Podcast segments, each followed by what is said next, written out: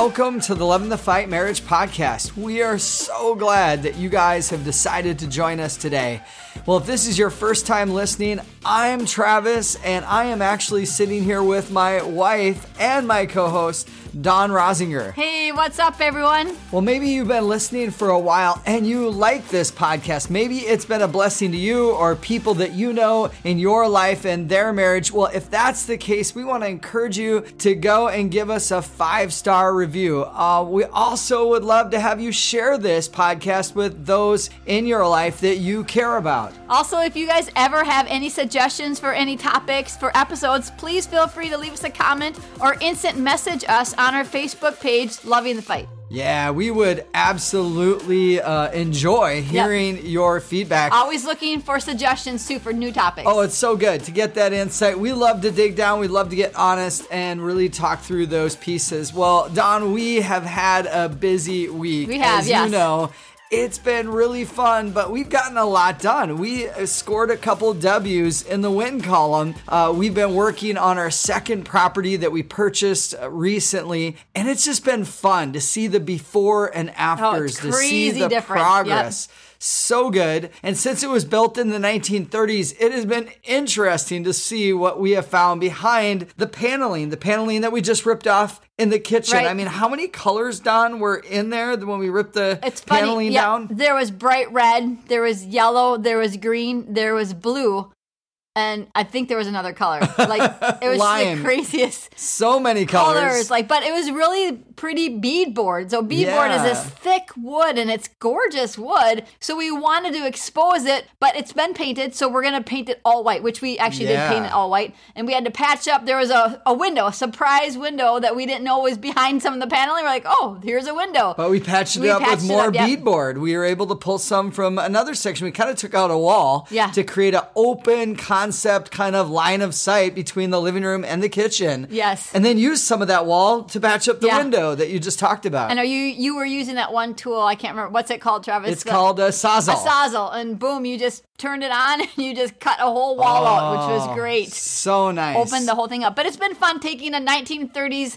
cottage that needed a lot of work and now we're making it look beautiful. I know like, it's it's like brand new on the inside and by the time we're done with the kitchen it will be yes. brand new. Um, it's taking a lot longer than probably other people. We're just doing it for fun on the side and having a great time with it. Now as we've been working on this house, we've been listening to different podcasts and we love that. I mean, we not only like to put out a podcast, we want to grow ourselves. Yeah. We want to learn. We read books. And so, and it's cool because we can be productive and at the same time we gain wisdom and insight through different audible books or podcasts. We love that part. I feel like our creativity gets going a little bit when we're working on something physically and then we're listening to a podcast. Man, our, our brains just our juices get flowing and yeah, I love so, that. So true. It's a great combination. Last week, you know, when we were painting the hallway, we were listening to the Carey Nieuwhof Leadership Podcast and he was interviewing Bob Goff, who happens to be one of my favorite authors and he's just hilarious. Well, Bob Goff said this statement. He said,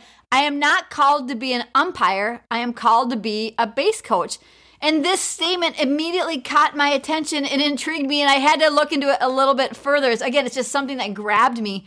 And the reason this caught my attention is because, Travis, you know, I'm an athlete and I played softball on a team for probably 20 years at least. I love softball, and you played softball as well. And we know the difference between an umpire and a base coach very well when it comes to softball or baseball. Yeah, and part of why that caught our attention as well is I used to be a massive baseball fan. You did, yep. And so I would go to a ton of major league games and actually I have one of my favorite mementos that I have from many many years ago is I went to two different World Series and they were all in the same year. I went to game 1 and game 7 of the World Series and both of the games that I went to they won. They did, yes. And I remember so that. I still have those tickets as, as if they're brand new, but I have them today and lots of great memories. But I was really into the game of baseball. So if you are not super clear on what an umpire or base coach is, we're going to go back to Little League. According to littleleague.org, an umpire, he's an official who is on the field and stands behind the catcher, who watches a game closely to enforce the rules and mediate or settle any disputes or questions arising from the play. On the other hand, a base coach stands off to the side of first or third base and assists in the direction to base runners as to whether they should continue running to the next base or stop or if they need to slide or if they can stand. They also relay signals sent from the coach in the dugout to runners and batters. So there's a big, you know, they're obviously between an umpire and a base coach, they have two separate jobs. Yeah, and these are two very important roles within the game of baseball that really make the game go well. And when Bob Goff, he talked about an umpire and a base coach, he was relating it to people, to all He of was, us. yes. And our ability to choose uh, whether we wanted to be an umpire or whether we wanted to be a base coach. So let's dig down a little bit further. What's the difference between an umpire and a base coach? Well, it's pretty obvious in baseball when you're playing the game, but it's nice to kind of think about it. An umpire enforces the rules. That's what an umpire does. They play by the rules, enforce the rules, but a base coach assists players in direction and relays signals from the manager. Now, the umpire is responsible for officiating the game, including beginning and ending the game, enforcing the rules of the game, making judgment calls on plays, and handling disciplinary actions if needed. But a base coach, on the other hand, helps runners and players focus on winning the game, Right, on playing the game. When a runner arrives at the base, they help him or her concentrate on the task of base running and doing it right. They help shift their attention away from the previous at bat and running the play. We can see right here there is a big difference between an umpire and a base coach. And that was, I think, Bob Goff's point when he said that he's called to be a base coach and not an umpire. Well, you know, guys, I was actually a pretty good softball player when I was growing up. And each year I got a little bit better. Wait a second. That's kind of an understatement. I'm, I'm going to brag on you. I know you won't brag on yourself, but I remember when I first came to uh, one of the games that you were playing and you stepped up to bat, everybody thought, oh, she's not that big. She's not going to hit it very far. And you hit a home run. and I was blown away. They were running after the ball and you got all the way home and made a run. Dawn, you are incredible. You're an athlete. So good. Well, I played baseball ever since I was a little kid and then eventually softball and I was a strong batter and I would regularly hit triples or home runs. I just I knew how to connect with the ball and what part of the bat to hit that ball with. But because of my ability to hit and place the ball pretty far, I was extremely dependent on my base coaches and I learned quickly to not look at where the ball was going, but to focus on running and looking at the base coach for direction on what to do next. Why would I do this? Why did I look at the base coach and not the ball? Because if I looked at the ball, I couldn't run as fast. My speed would slow down. I would lose my focus. But I, if I looked at the base coach, I could just focus on running. I remember one time in the middle of a game, I hit the ball really far over the center fielder's head, and I was I was running. The first base coach he, he waved me on. He's like, "Keep going, keep going." I rounded second, went on to third, and I took my eyes off the third base coach at that moment. I looked at the ball and I'm like, "I'm gonna make it. I'm gonna run all the way home. It's gonna be a home run." But my base coach was telling me to stop. But because I looked at the ball, I just kept running and I ran all the way to home base. And sure enough, I saw the ball come in. I slid, but the catcher caught the ball, tagged my leg, and the umpire yelled out, and I was out. Man, I should have listened. It was a error on my part. I should have listened to my base coach. He was right. And I learned my lesson that day and knew I needed a base coach. And I fully understood the importance of a base coach that day. And I had a, a complete, like, you know, leg rash because I had to slide into home base, and I was out anyways. That sounds painful. Yeah. Uh, painful physically, but a painful lesson to learn. But I'm glad you learned it. Well, you guys, I just love Bob Goff's quote. And as I thought about this more and more, I have to say that I, I really fully agree with his statement. We are called to be base coaches. I am personally called to be a base coach. And I'm not literally saying stay on first base and third base, that type of base coach, but a base coach in life, what a base coach does. I believe that we're called to be base coaches in several areas of our lives, but is super relevant when it comes to marriage. Because you know what?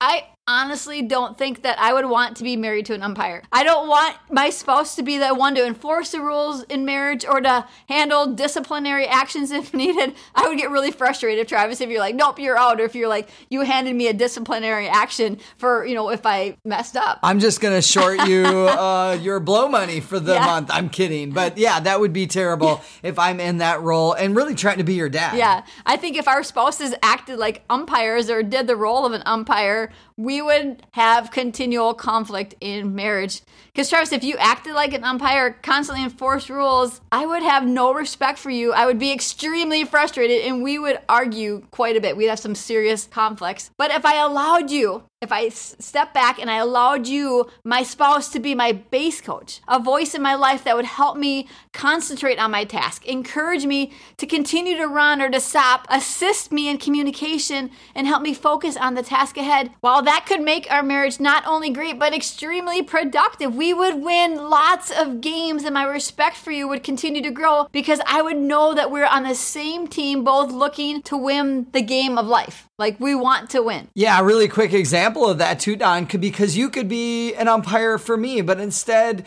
you are a base coach. And just this last couple days when we were working on our 1930s cottage, I was building, you know, that window, that open spot that we found You're behind the paneling. It, yep. I was patching it, and you suddenly, as it was putting it together, and it was looking good, but it wasn't matching up with the rest of the boards. You just said, "Hey, what if you shifted everything up, and then it would match perfectly?" And sure enough, I took your advice device, you saw something I didn't see, and I shifted it, and now that wall looks spectacular. But that was thanks to you. I was just looking at the wall from afar, and I was able to see that it wasn't lining up. So I was able to be like, hey, Travis, like, how about we try it this way? And it worked great. Well, according to hittingworld.com, there are four characteristics of effective base coaches. I mean, we're talking about base coaches. We are, yep. Certainly the kind that are in baseball, but especially what does it look like to be a, a good base coach in your marriage? Marriage. So we're going to hittingworld.com and they're going to tell us what an effective base coach looks like. And the first thing they say is communicate clearly. Good base coaches are effective communicators. In other words, they use communication, they use it consistently. Secondly, they say be animated loud. Good base coaches are easily seen and heard by runners and batters. Base runners must be able to see the third base coach clearly in between glances at the fielders and the ball.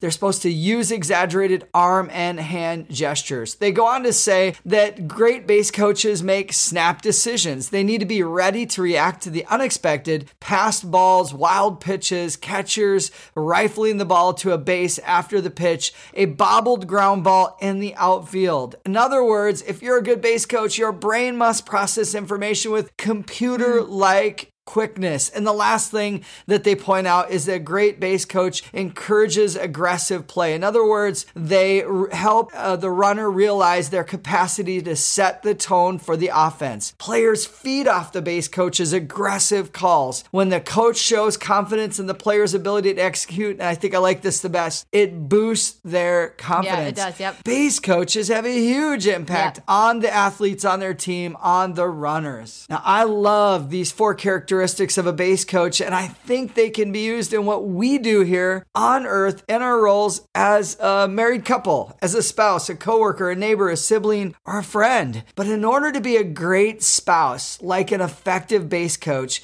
there's some things that we need to be doing yep. and we want to pass these on to you guys that are listening. I feel like you can take those four things that we found from hittingworld.com about the characteristics of an effective base coach, those four things, and you can apply them to be an effective base coach in your marriage. This is what we can use for each other. Yeah, and really we'll just go back to the first one, communicate clearly. In a marriage, you have to be an effective communicator. So what does that mean? It means to establish a language known to your spouse and use it yep. consistently. Use the language, use the, the words that they understand. Don't just speak your language. Instead, learn how your spouse communicates and meet them where they're at. But communicate clearly, communicate often. So, this brings up in my mind an example about my wife, Dawn, who's sitting right here next to me. She needs to be able to get all of her words out, her thoughts out. Part of why is because she grew up and often wasn't allowed to speak her mind. So, if I cut her off or I don't give her a chance to truly communicate, communicate her heart, all of what she's thinking, then she feels Yeah. unheard. And maybe worse yet, she feels like I'm treating her like a child, like she was treated when she was a kid, where she'd get cut off and it would be like, no, no, don't talk. Yeah. You're the kid. And we don't want that No, in our marriage, Yeah. that kind of communication. I'm glad that you understand that and can see that because that's really important to me. I want to be able to communicate and vice versa. I want you to be able to communicate clearly to me as well. Yeah, and just like when it comes to a great base coach, in marriage, couples need to be animated and loud. What does that mean? Well, you have to be easily seen and heard by your spouse. In other words, be present in their lives in the moment and send the message that you're not going anywhere, that you are here to stay. Um, we know a great example of a man who did that so well with his wife recently. She was fighting cancer for like a year and a half, a really tough form of it, and he was by her side till the very last moment she took her last breath. Such a great example of that. The third thing, you know, when it comes to being a great base coach in a marriage, make snap decisions. What does that mean? Well, you have to be ready to react to the unexpected. Because we all know that there's unexpected that come continually in marriage all the time. Oh, all the time. That's just life, and it can be difficult. It's full of the unexpected. So be ready when they come. When there is tension put on your marriage, make the snap decision to put your marriage and especially your spouse above everything else. So when mm-hmm. we say make snap decisions, just like a base coach, in other words, make them in favor of your spouse. And lastly, you've got to encourage aggressive play. What does that mean? Well, a great spouse will recognize their capacity, just like a base coach, to set the tone for the offense. In other words, moving the marriage forward. So set goals for your marriage and then run the plays. Go after those goals, achieve those goals. Your spouse is going to feed off of your confidence for your relationship, for your, your desire to reach those goals and be encouraged. They will be encouraged mm-hmm. by your ability to make strong calls to strengthen your marriage. Again, we're just digging deeper into that quote that I heard by Bob Goff. I am not called to be an umpire. I am called to be a base coach. And that's so true. In marriage, we're not called to be umpires. We are called to be It is base coaches. so true, so applicable to marriage. So if we look into the Bible, we can find wisdom on this that supports what a base coach spouse does and what we should be doing in our marriage. In Hebrews 10, 24 and 25, it says, and let us consider how we may spur one another on toward love and good deeds, not giving up meeting together as some are in the habit of doing, but encouraging one another and all the more as you see the day approaching. Man, I love that as we spur one another on towards love and deeds. That's what a base coach does. Also in 1 Thessalonians 5:14, it says, "Brothers and sisters, we urge you to warn those who are lazy, encourage those who are timid, take tender care of those who are weak, be patient with everyone."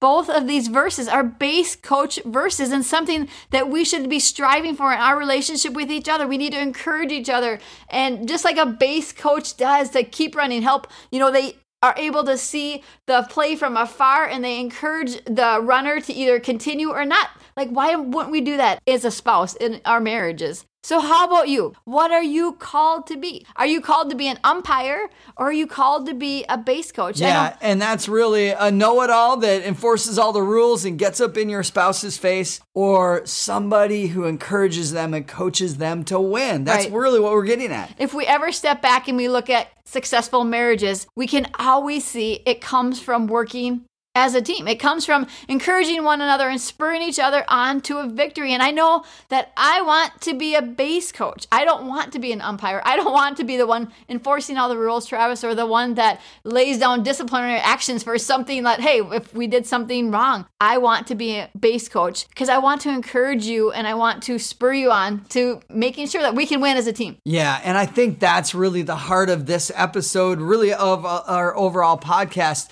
is we want you guys to win. We want you to make that decision. Right. Choose today to be a base coach. You're not your spouse's critic. You're not the, you know, the police of the marriage or the uh, world enforcers, you know, the umpire. You're there to love them, are, encourage them, yes. cheer them on. Well, hey, I know, Dawn, as well. I want to be a pace coach and I'm working on it. And it's so good to think that through, to know how I need to change. Well, guys, we want to thank you for listening to this episode of the Loving the Fight Marriage podcast. Remember, you can do it. You've got this. Keep loving the fight. We'll see you guys next time.